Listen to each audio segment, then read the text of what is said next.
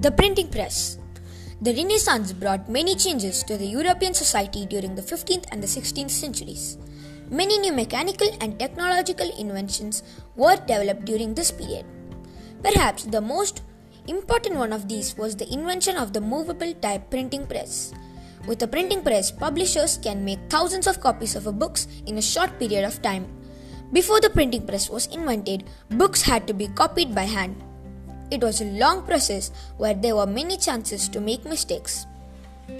With a printing press, each copy is exactly the same, so it is reduced the chances of mistake.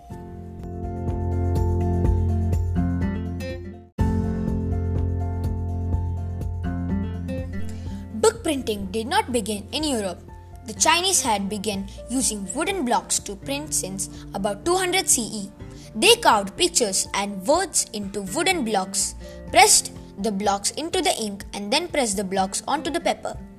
Much later, in 1041 CE, an inventor named Pi Sheng invented what is called a movable type.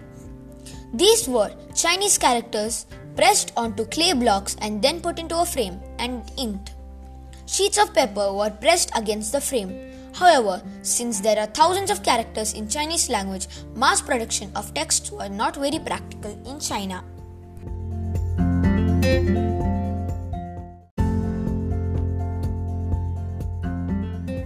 In 1436 CE, an inventor named Johannes Gutenberg designed a new kind of printing press that is used metal blocks in a metal frame. This made the machine cheaper and more durable than wood. At the time, Gutenberg was not a rich man. He needed investors to help him fund his new invention. Gutenberg met a lawyer named Johann Fust in 1450 CE, who invested in his idea. His idea was successful. Gutenberg's new printing press created publishing as a new business and selling printing materials as a new way to make profits by 1550 CE. Most classic texts were in print throughout Europe.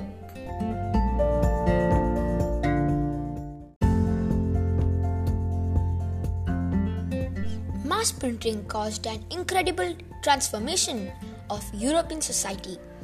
Up until then, most people were illiterate. Now, with the growth of banking and trade industries, more and more literate sta- staff and officials were needed. This led to much high enrollment into schools and universities, which increased the need for mass production of educational textbooks for ch- children. In this way, education was no longer just for the rich upper classes. The printing press signaled the beginning of a more literate, educated European middle class.